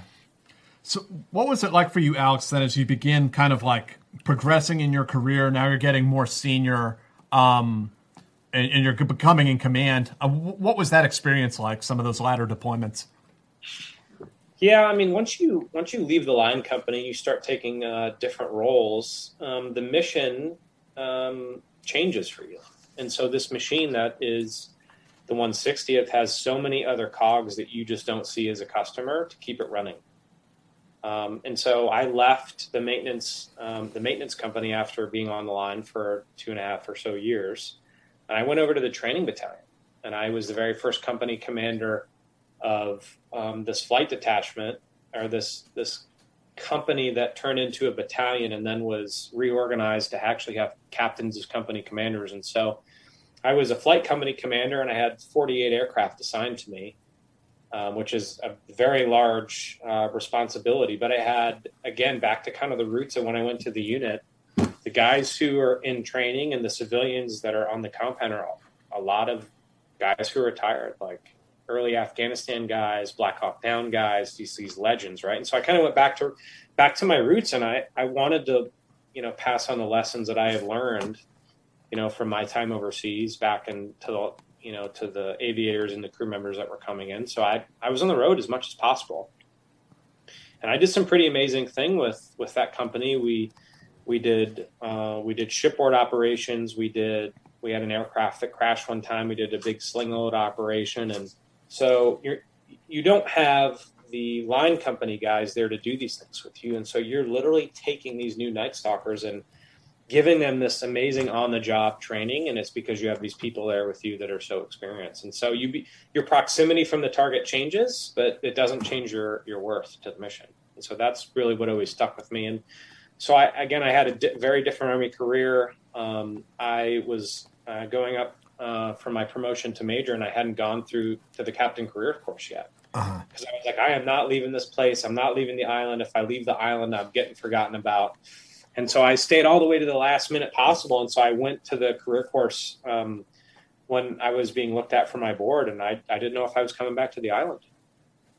And so that was a that was a painful six months for me, just not knowing what you know the laydown or the officer manning roster looked like and that was kind of my first um, eye-opening experience to hey I'm, my life isn't at fort campbell forever as an right. officer uh, you hit the 10 year mark you're floating out to other jobs that require staff time and right. uh, that was really a crossroads in my career i was lucky enough to come back to the unit and i was a, a liaison officer to the ranger regiment for a year and um, i was promoted early and I was basically basically told that I had to move to Savannah and to other locations. And my wife at the time was in the country music business, and I I just couldn't afford to economically number one and two family wise i hadn't seen them for literally years. And uh, so i made the difficult decision to get out of the unit and um, go pursue other endeavors. What was that like? I mean obviously a hard decision but what was, what was your transition like into civilian life? Yeah, it was interesting. Um, you know, you think people when they leave, or when civilians, when you leave the military and they look at you, you know, they're like, man, you know, you thank you for your service, but you know, what skills do you really have to offer to the outside world? Like, you could probably march around with a rifle and a K-pot on your head, and that's about it, right? Right. And you try to tell them these stories in a tactful manner of what I've just kind of laid out mm-hmm. here tonight in a way that's understandable, and they just don't get it. Right. Um, and so I owe a lot of my my early success in finding a job to um, a SEAL who was actually in Nashville. His name is Judd. He's now he was a, a, a uh, I think he was a West Coast SEAL.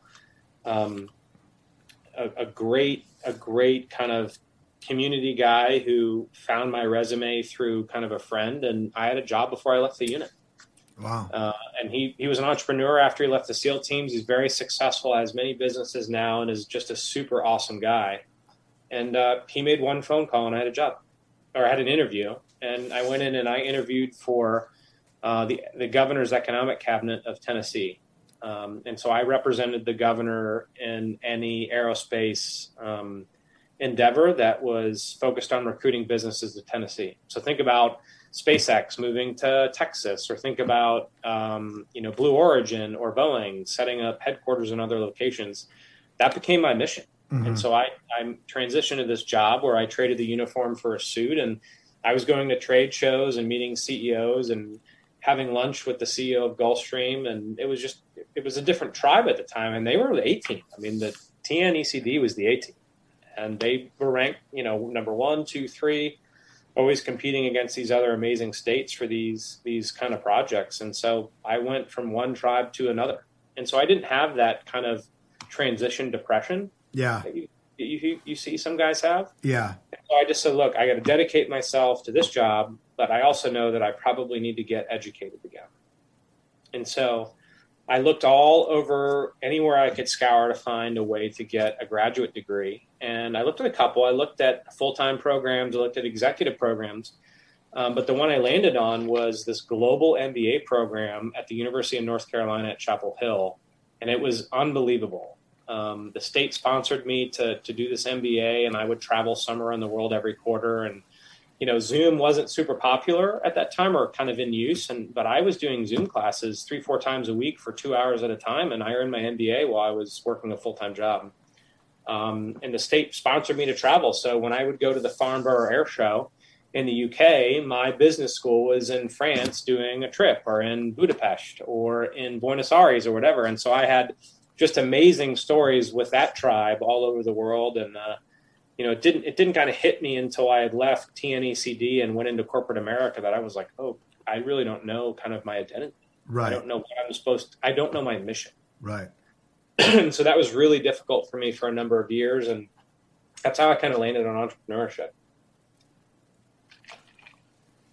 And so, when I got out of the military, I had this uh, concept of starting a business to protect people in their homes from intrusions and I was on a deployment in 2012, and I and we had just built a house in in Nashville, and my next door neighbor had a break. And I was like, we have got to stop this. I mean, this is unreal. Like overseas, we have to breach and clear these houses. Like, why can't we fortify our homes? Right. I just had this idea after going into so many compounds overseas, and also going into you know to embassies and safe houses and on base. Why can't we take that embassy barrier gate that pops up out of the ground and miniaturize it? And so that was my first invention. I invented this wedge based locking mechanism that prevented break ins. And now we, we have multiple product lines that are focused on preventing intrusions into homes. So think of a floor based locking system that pops a little wedge up. You invented and, that? I've seen that. That's crazy. Yeah, I invented that. I was on Shark Tank. We took the idea to Shark Tank in 2018. Um, but our real mission was to protect students in classrooms and schools. And so I knew nothing about manufacturing. I knew nothing about injection molding, printed circuit boards, firmware, software, the App Store, nothing. Um, and so I just set out on this mission to make it my goal to build this product to protect people. And so, you know, for good or bad, sleepless nights, I poured myself into building this product. And now we now we have multiple residential products. We've got uh, a commercial product that will work in any commercially two inch framed room, classrooms, churches, synagogues, CEOs, offices, and we're partnering with the world's largest security company delivering a product called IQ Lockdown that prevents active shooters from getting into classrooms. That's amazing. What's the name of your company? Do you mind if we plug it? Yeah, the name of my company is Haven Lock. Our website is havenlockdown.com. Um, that's our commercial product website. And our biggest customer is Johnson Controls, and we are in 30 institutions, seven states now. We're on a Navy base, we're in a courthouse, we're in sheriff's offices, we're in multiple schools, classrooms, universities, just kind of multiplying at this point. And uh, we launched our flagship product with them in March of this year. And so, if you think about preventing someone from getting into into a room, that's not enough, right? We want to prevent, detect, and notify. And so, in the in the case of you know, an active shooter event, we want to prevent him from getting into that room. We want to detect it, and then we want to send a notification from that device to a main panel. And so my product does that. It will prevent him from getting in, and then tell the first responders what room he's at, uh, based on vibrations being sensed in the locking mechanism. That's amazing. Now, are you still doing any residential stuff? Do you still have residential products? Yeah, we sell residential products online um, on our website, but most of our efforts are focused on commercial. It's it's a bigger market, sure, it's a bigger opportunity, bigger mission set. And you know, when I go, I do, I still, I'm on the road all the time. I go out with my customers. I was on the road this last week. I went to Uvalde, I went to Del Rio, I went to Comstock, San Antonio, and I just I sit with customers and I just listen to their problems and their lives have changed. Mm-hmm. You know, the walking into Uvalde last week or three days ago you know you bump into you bump into a table and people are shell shocked and that's my mission now is to make sure that people have this peace of mind at work church home school or at the office. And technology can be a part of that. It's not everything. But you know that's our new mission. And technology has a role in that and so does training. And if you don't have the training the technology is worthless. And so there is a group of veterans from many companies out there. Zero Eyes is one of them, founded by a SEAL. Uh, they focus on um, kind of AI video weapons detection. You've got a company called ASR that does panic buttons that's centrally monitored. That's uh, another SEAL uh, SEAL based and owned company. You've got Haven that's certainly in that mix, and you've got a whole host of other companies that are that are just focused on this problem set, veterans, uh, and they want to they want to change the world by making people safer back here in the United States. Um, yeah. Um, so if any of you have any purchasing power or influence over those with purchasing power in any kind of commercial endeavor, make sure you check out Haven Lockdown, and uh, and you can buy some great stuff for your home, right? Also, yeah, yeah, you can go to our, our residential website havenlock.com and, and find that stuff there too. But you know that's our new mission, and and that's what keeps me up at night is making sure that uh, we take care of those customers. So Yeah. you take that mindset from the tribe and you take it over to this new mission, and and that's what my team is focused on. It's interesting uh, because you know we've talked about you know Uvalde, we've talked about these problems on on previous shows, and uh, you know it's what would be what would you estimate it would cost if somebody were going to kit out a school with your equipment? Yeah, I mean, it depends on on how many rooms they have and what their budget is, what their training philosophy is, how many SROs they have. Um, you know, certainly hardening an entire location like you would a JOC or a tactical operations center just isn't cost effective. And so we do needs based assessments and we say, look, you should protect X number of rooms in this hallway with this type of technology and our lock, and we couple those together, and you should have a good training plan. Um, but it's reasonably priced, and it's all based on the needs of the customer, and so you can't do nothing, right? So the Right. pitfall that schools and churches and office buildings fall into is this kind of all or nothing thing. Right. Like you just got to take this first step, like do something. Right. If it's you can't if you can't protect all 50 rooms, protect four, and then Right. next year protect eight, and then the next year provide additional training. And so we're trying to focus on just preventing this guy from doing 12 minutes of damage. Right. That's really it. These these things end in 12 minutes, right? And so we just got to we got to take a step. One step, whether it's one one lock or 20, you just got to take a step. Well, that's fantastic. Yeah, and if it stops two thirds of these attacks, I mean, it's huge. Yeah. and and it's certainly worth whatever you know, rel- small amount of money it costs to harden some of these Right. locations, um, given the the catastrophic results. Yeah, I think the thing that we the, the industry faces too is that you you have a lot of codes, compliance, and safety um, that is required to either be followed or contend with. And so, if you build a product, let's just call it a regular piece of metal that sticks on the floor, right? How, how does someone from the outside get in to save people in the event of a fire? And so, some of these products that are out there aren't safe. But on the other end of it, you know, compliance experts and government code officials are so risk averse that they look for like this once, this like twice strike of lightning that's going to happen. That you know, the odds of it, uh, odds of it, of, of it happening are so low, and so it becomes all or nothing. It's like, well, you know, this if this one event could happen where someone couldn't get out of this room in the event of a fire, then we're not going to pr- approve this technology.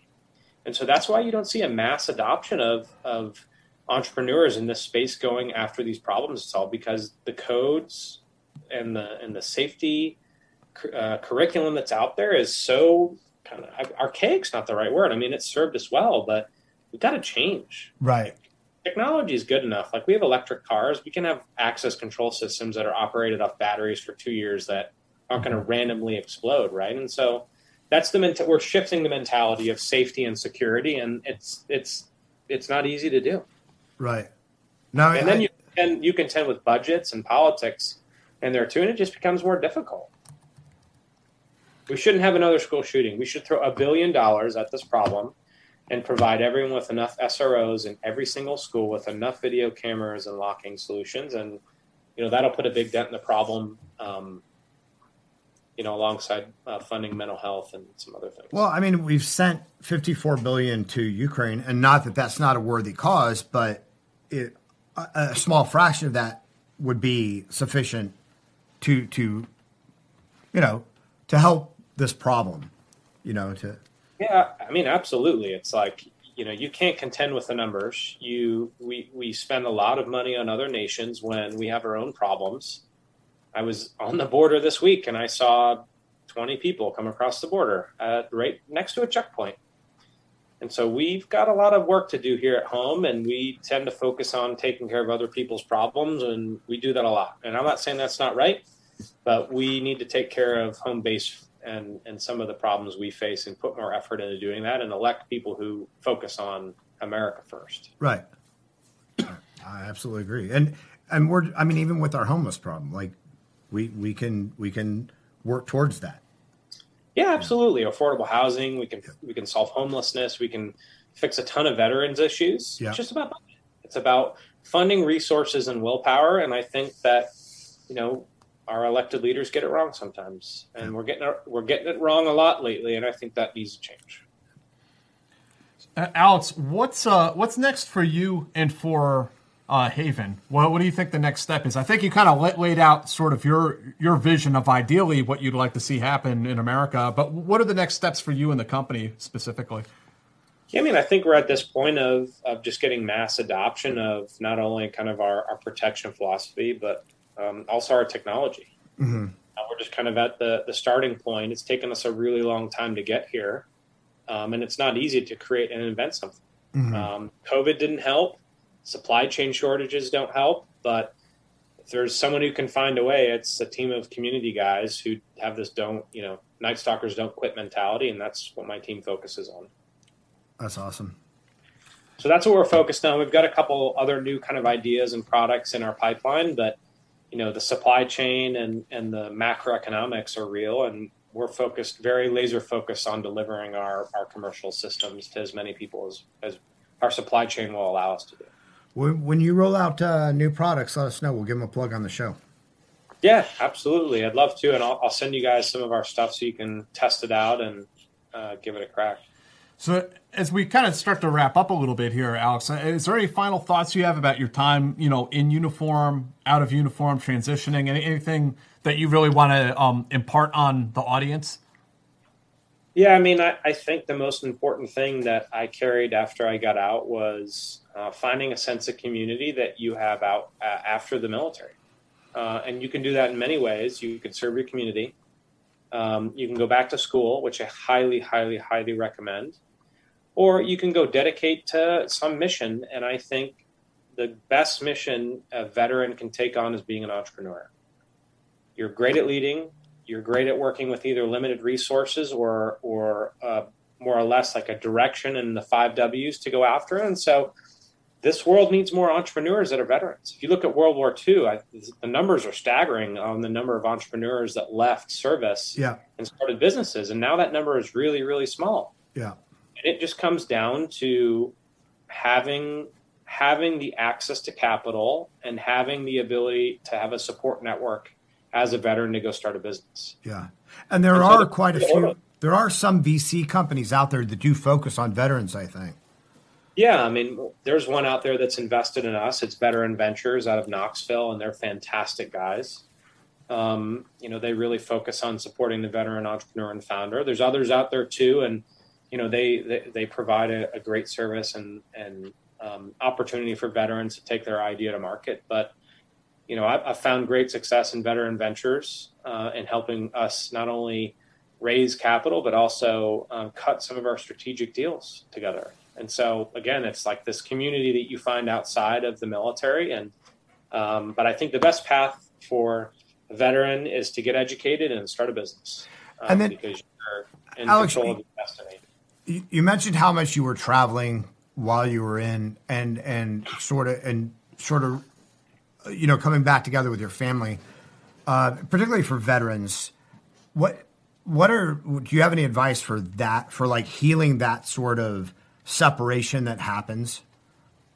I mean, I wish I did, man, but I travel probably just as much now as I do when I was in, and I think it's because I miss that temp, that up tempo. Uh huh. and so we've learned we've figured out ways to kind of cope with that um, you know we're I'm, i've got to go on the road in two and a half weeks to go see a customer so we're loading up the airstream and taking the family and the dogs with us and we'll stay at the beach while i'm working with the customer Cool. so you know, there are ways that you can focus on healing that. Um, but for people who are getting out of the military, you're always going to have that mission focus. And I think you just got to decide how you vector it. Is it towards the customer or is it towards your family? And, mm. you know, this isn't like a zero sum game where the customer always wins. That's right. the tough part, right? Like you get to pick at this point. Whereas in the military, it was, all right, you're going to be that guy who doesn't show up. Fine, you're gone. Right. Right. That's hard to get. That, that habit is hard to kick. Yeah. So, folks out there watching, I have an announcement to make here.